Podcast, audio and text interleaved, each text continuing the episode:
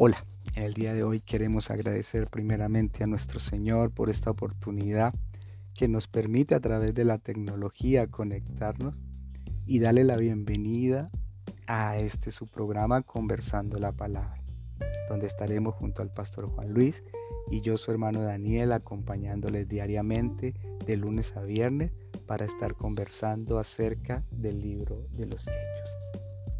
Hoy en el primer capítulo estaremos hablando los siguientes temas. Lo primero que vamos a tratar es explicar un poco qué es lo que queremos hacer como iglesia y cuál es el objetivo principal de este programa. Luego en la segunda parte vamos a estar hablando acerca de la introducción del libro de los hechos. Por eso les invito para que me acompañen durante este tiempo y juntos estemos conversando de la palabra. Vamos por el primer punto. ¿Qué es lo que queremos hacer? Esto queremos que quede bien claro, porque es donde va a estar la bendición y es lo que nos tiene más expectantes. Sabemos que estamos viviendo momentos difíciles y Dios nos viene hablando, Dios nos viene animando, nos viene fortaleciendo por medio de nuestro pastor Luis y nuestra pastora Anita han utilizado este medio radial de Radio Divina para recordarnos que el Señor no solamente está con nosotros, está en control, no nos va a abandonar, sino que también está tratando con nosotros como iglesia y quiere que crezcamos en comunión e intimidad. Que este sea un tiempo que aprovechemos al máximo para reflexionar y para crecer. Y para eso nos estaban invitando a reflexionar en la palabra en el libro de los hechos. Y es ahí donde nosotros queremos sumarnos a esta invitación del Señor, ser sensibles a su voz y que juntos como iglesia estemos tomando como libro devocional base durante este tiempo el libro de los hechos. ¿Cómo lo vamos a hacer? Vamos a leer diariamente un capítulo del libro de los hechos. Cada uno vamos a tomar el libro de los hechos como nuestro devocional y vamos a leer un capítulo diario. Y nosotros vamos a estar acompañándoles. Nosotros vamos a hacer una ayuda. El propósito principal de este programa es poder conversar acerca de eso que hemos meditado, de eso que hemos leído y así enriquecernos y edificarnos mutuamente. Pero queremos que quede claro que lo más importante que Dios está haciendo es que todos volvamos a retomar esta maravillosa disciplina del devocional y de un tiempo con la palabra. Y lo más maravilloso y lo que más nos genera más expectativa, porque sabemos que cuando la iglesia ora unida y lee la palabra unida, Dios se mueve de una manera especial, porque ese siempre ha sido su voluntad. Por eso, animarles por medio de este programa. El programa viene a ser solamente una ayuda, donde nos va a recordar en qué capítulo estamos, donde nos va a ayudar a recordar lo que hemos meditado y tener un tiempo de conversación más para que enriquezca nuestra meditación y nuestro contacto diario con la palabra. En esto queremos ser muy claros y Dios se ha encargado de venirnoslo recordándonos y de hacernos énfasis en eso. Nada puede reemplazar nuestra lectura diaria de la escritura. Escuchar prédicas es muy bueno y necesario, es una manera de edificar, escuchar estudios bíblicos y enseñanzas también, pero eso solamente son instrumentos siempre y cuando nosotros estemos teniendo nuestro tiempo personal de lectura en la Biblia.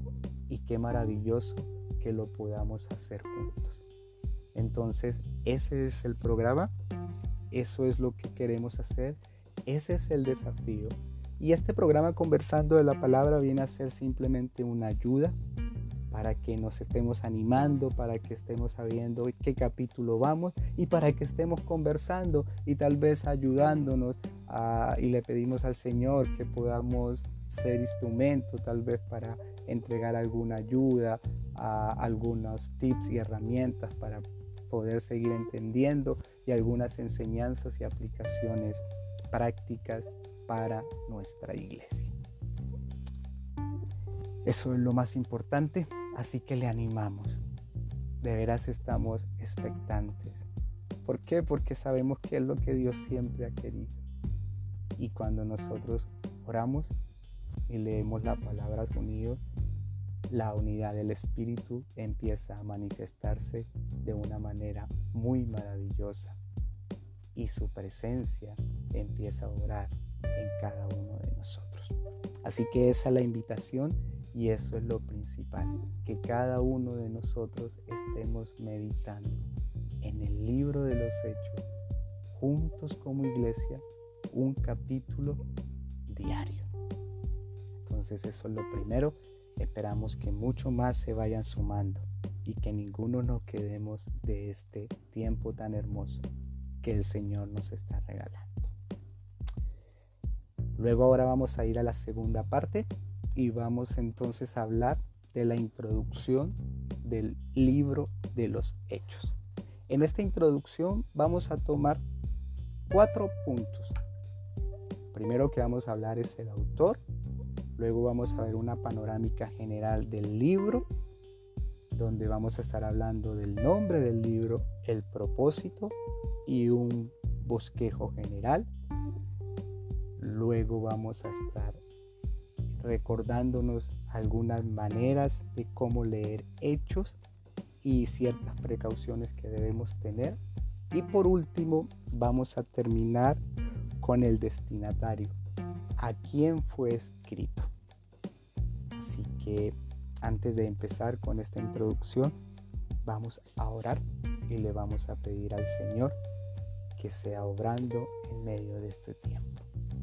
Padre, en el nombre de Jesús nos unimos como iglesia y te damos gracias por esta oportunidad y por esta invitación que tú nos estás dando para volvernos de manera especial a tu palabra pero no solamente de manera individual, sino juntos como cuerpo y como iglesia.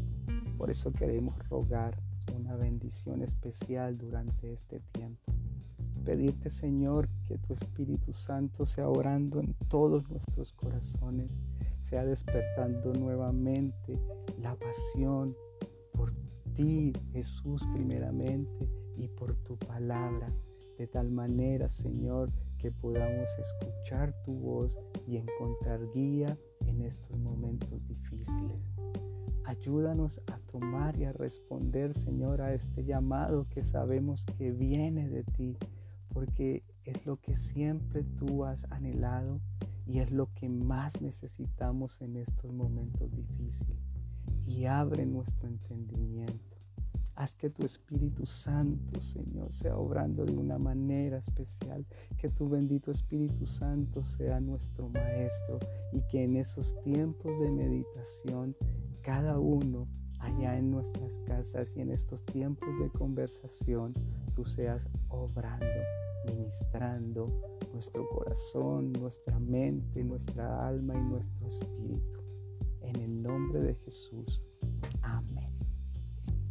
Libro de los Hechos. Lo primero que vamos a ver hoy son cosas que nos van a ayudar para entender y para sacar mayor provecho de este libro que vamos a leer es el autor. ¿Quién es el autor del libro de los hechos? Los estudiosos se ponen de acuerdo y dicen que el autor es Lucas, el mismo que escribió el Evangelio de Lucas. Y para eso vamos a leer entonces los primeros tres versículos de este libro de los Hechos. En el primer tratado, o Teófilo, hablé acerca de todas las cosas que Jesús comenzó a hacer y a enseñar, hasta el día en que fue recibido arriba, después de haber dado mandamientos por el Espíritu Santo a los apóstoles que había escogido, y a quienes también después de haber padecido, se presentó vivo con muchas pruebas indubitables, apareciéndoseles durante 40 días y hablándoles acerca del reino de Dios. Esta la los versículos con los que empieza el libro de los Hechos. Y allá en el primer versículo notamos algo.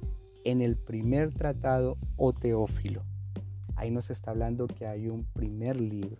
Y cuando nosotros vamos a el Evangelio de Lucas, allá también los primeros cuatro versículos dice, puesto que ya muchos han tratado de poner en orden la historia de las cosas que entre nosotros han sido ciertísimas, tal como nos lo enseñaron los que desde el principio tuvieron con sus ojos, lo vieron con sus ojos y fueron ministros de la palabra, me ha parecido también a mí, después de haber investigado con diligencia todas las cosas desde su, desde su origen, escribírtelas por orden, oh excelentísimo Teófilo, para que conozcas bien la verdad de las cosas en las cuales has sido instruido. Aquí nos habla de el excelentísimo Teófilo en el primer libro. Entonces el primer libro es el Evangelio de Lucas. Y esto es importantísimo porque entonces el libro de los Hechos es la continuación del Evangelio de Lucas y de alguna u otra manera de todos los demás libros.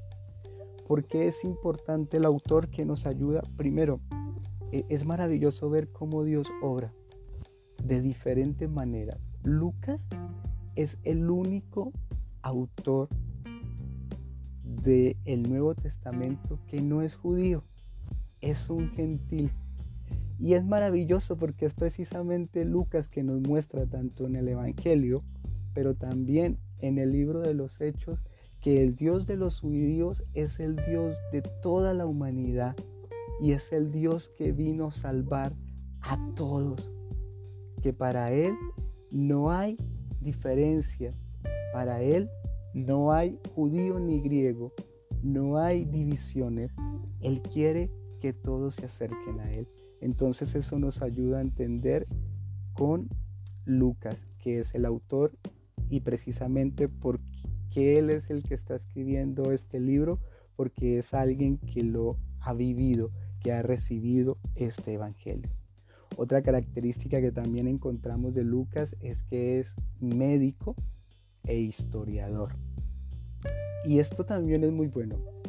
Médico porque esto nos recuerda que Dios utiliza y llama también a todos, así como no es solamente a los judíos, sino que Él está alcanzando a todo el mundo. No hay problema de razas, pero tampoco hay problema en aquellas personas que tienen ciertos talentos. Dios también los llama y ellos pueden poner a disposición estos talentos para el servicio del Señor. E historiador, porque eso lo llevó, como lo dice en el Evangelio de Lucas, como también en el de los Hechos, a investigar diligentemente. En el Evangelio de los Hechos, él en algunas partes es testigo presencial. Él está participando de lo que está sucediendo. Pero otras, él las investigó diligentemente, pero las investigó con testigos que fueron principales, investigando a los apóstoles, a la mamá de Jesús, a, a, Pablo, con quien estuvo mucho tiempo. Entonces este es el autor, Lucas. Entonces vemos cómo de aquí ya vemos a Dios obrando y manifestando ese propósito del libro, que Dios es el Dios de toda la humanidad y que quiere salvar a todo el que cree y al que acepta el Evangelio y al que cree en su Hijo Jesucristo. Otro dato importante de que Lucas sea el autor del Evangelio y también de los hechos es que él hizo de alguna u otra manera este libro en dos tomos, pero que están unidos y que tiene una consecuencia. Y esto nos va a ayudar para nuestro segundo punto que vamos a tocar el día de hoy, que es la panorámica general del libro. Panorámica general del libro. Lo primero que vamos a hablar es del nombre. ¿Por qué el nombre? Todos lo conocemos como Hechos de los Apóstoles. Sin embargo, revisando la historia, eh, en el original cuando fue escrito, no se llamó así, sino que ese nombre se lo colocaron alrededor del siglo II, unos 100, 200 años después de que fue escrito. Y se lo colocaron porque nos vamos a dar cuenta que al principio nombra a todos los apóstoles y luego nos va a mostrar cómo Jesús empieza a orar por medio del Espíritu Santo en Pedro, su apóstol, y también en Pablo. Sin embargo, al no ser el, título original el que le colocó el mismo autor, muchos se han puesto a, a detenerse que este no debería ser el, el nombre más adecuado para el libro de los hechos, porque los personajes principales en sí ni siquiera son los apóstoles. Tal vez se debería llamar mejor los hechos de Jesucristo por medio del Espíritu Santo obrando en los apóstoles y en su iglesia. Y eso es maravilloso, porque como nos recuerda Lucas, ahí en, el principio tanto de el Evangelio de Lucas como también de Hechos, que él empezó a hablar acerca de todas las cosas que Jesús comenzó a hacer y a enseñar, hasta el día en que fue recibido arriba, después de haber dado mandamientos por el Espíritu Santo a los apóstoles que había escogido. Entonces, este nombre eh, debería ser los hechos de Jesucristo por medio del Espíritu Santo o los hechos del Espíritu Santo obrando a través de los apóstoles y de su iglesia. Esto es algo que va a ser fundamental en el libro de los hechos, la promesa del Espíritu Santo, el obrar del Espíritu Santo pero es bueno no olvidar que el Espíritu Santo empieza a orar confirmando y cumpliendo las promesas que Jesús había dicho. Por eso Hechos es una continuación de los evangelios y es el obrar de Jesús, pero ahora a través del Espíritu Santo. Y ahí entonces vamos a hablar del propósito del libro. Para hablar del propósito del libro tenemos que encontrar el versículo clave de todo este libro de los hechos que es Hechos 1, 8. Pero recibiréis poder cuando haya venido sobre vosotros el Espíritu Santo y me seréis testigos en Jerusalén, en toda Judea, en Samaria y hasta lo último de la tierra.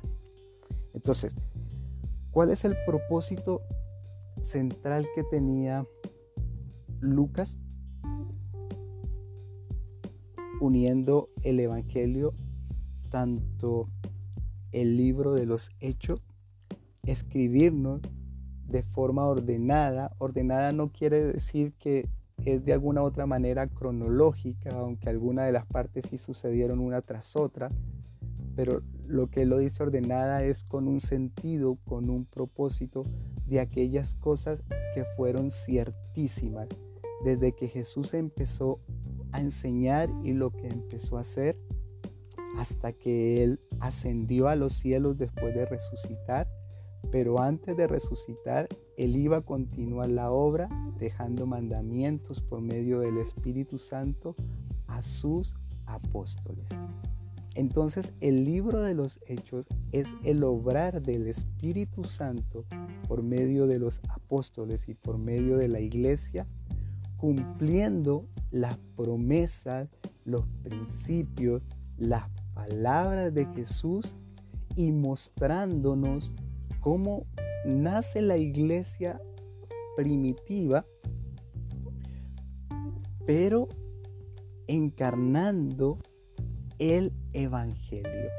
El libro de los Hechos son las palabras del Evangelio obrando y haciendo vida conforme Jesús lo había dicho. Y en ese propósito entonces Jesús dejó esas instrucciones a los discípulos que es lo que va a desarrollar el libro de los hechos, que iban a ser llenos del Espíritu Santo para ser testigos primeramente en Jerusalén, luego en Judea, luego en Samaria y luego hasta lo último de la tierra. Entonces un bosquejo general, vamos a ver los primeros capítulos del 1 al 8, cómo se va a cumplir esta promesa, que los discípulos empiezan a ser testigos en Jerusalén y en Judea. Luego del 8, del capítulo 8 al capítulo 12, Vamos a ver cómo empiezan a ser testigos en Samaria.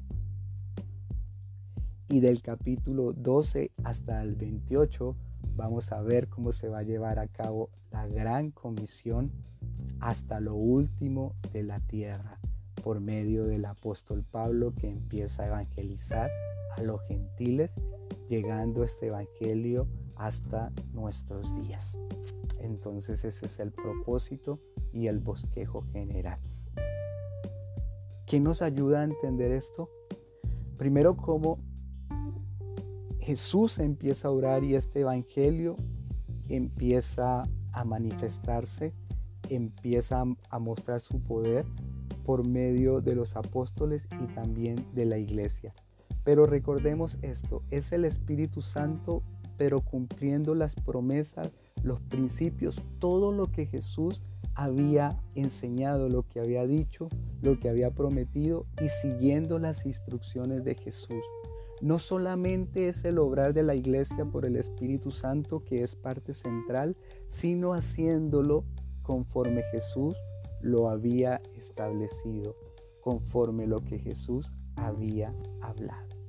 Y en ese eh, propósito, entonces es donde vemos cómo gracias a la muerte y resurrección de Jesús, después de que los discípulos estaban turbados, miedosos, escondidos, Jesús resucita, es revelado como Señor y gracias a esa resurrección los discípulos son llenos del Espíritu Santo y empieza a crecer una iglesia por el poder del Espíritu Santo, siguiendo las palabras de Jesús, siguiendo la manera de Jesús, encarnando los principios de Jesús, una iglesia empieza a crecer con todas las dificultades más grandes, con todo alrededor eh, incierto, con todo en contra de ella, pero gracias a la obra y al poder del Espíritu Santo,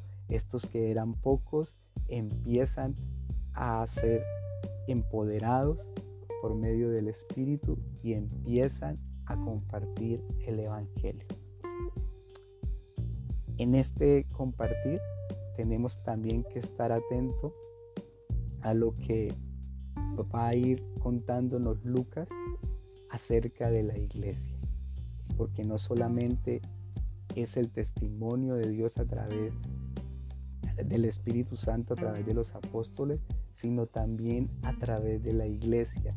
Y cómo la iglesia enfrentó diferentes dificultades, cómo la, la, iglesia pasó por diferentes circunstancias difíciles, pero Dios estuvo con él, con ellos y también cómo obraron. A eso tenemos que estar muy atentos. Las maneras como la iglesia fue enfrentando cada situación, como fueron creciendo primeramente espiritualmente y luego también el Señor iba añadiendo. Eso lo vamos a ir viendo más adelante. Entonces, esto es lo importante y un bosquejo general del libro de los hechos. Y por último, para terminar, el destinatario. En el capítulo, en el versículo 2 del capítulo 1, nos dice eh, en el primer tratado, o Teófilo. Vimos que en el Evangelio de Lucas le dice excelentísimo Teófilo. No hay total claridad quién es Teófilo. Lo más probable es que haya sido, por esas palabras excelentísimo, un dignatario romano, alguien con un puesto oficial eh, romano. Sin embargo, a ciencia cierta no se puede no se puede comprobar. Lo que sí se rescata es el nombre de Teófilo. Teófilo significa Teo, Dios, Filo, amor, el que ama a Dios. Entonces, muchos han llegado también a decir como no se logra identificar bien si existe la persona, tal vez Lucas utilizó este nombre para dirigirse a aquellos que aman a Dios, que realmente quieren escuchar a Dios, aprender de Dios. Y esto es lo maravilloso y con esto quiero terminar durante este tiempo de conversación. El libro de los hechos está dirigido para aquellos que aman a Dios, que desean conocer las cosas que fueron ciertísimas, como lo dice Lucas, conocer la verdad y ver cómo esa verdad obra en personas comunes y corrientes y empieza a transformar estas personas ordinarias para hacerlas de manera extraordinaria. Solamente por Jesucristo, por medio de su Espíritu Santo. ¿Es usted una persona que ama a Dios? ¿Es usted una persona que quiere crecer cada día y amar más a Dios? Entonces, este libro es precisamente para cada uno de nosotros, para que podamos responder a esta invitación que hoy nos está haciendo el Señor, que estemos meditando durante este tiempo en el libro de los Hechos.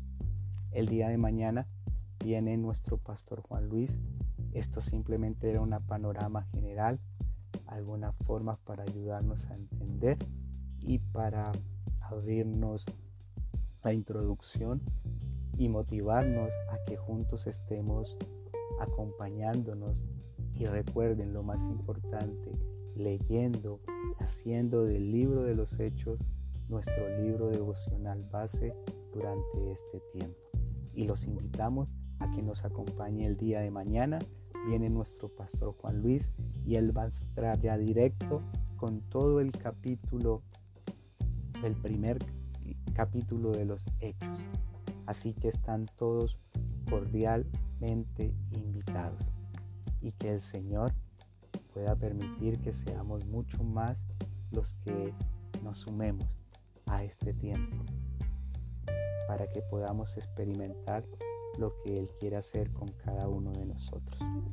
Para terminar, queremos invitarle a que usted también pueda compartir con nosotros si tiene alguna pregunta, si quiere compartir algo de lo que el Señor le ha entregado, pueda compartirlo con nosotros por medio de los WhatsApp y estaremos atentos para que juntos sigamos creciendo en este tiempo de estudio y de meditación en el libro de los hechos.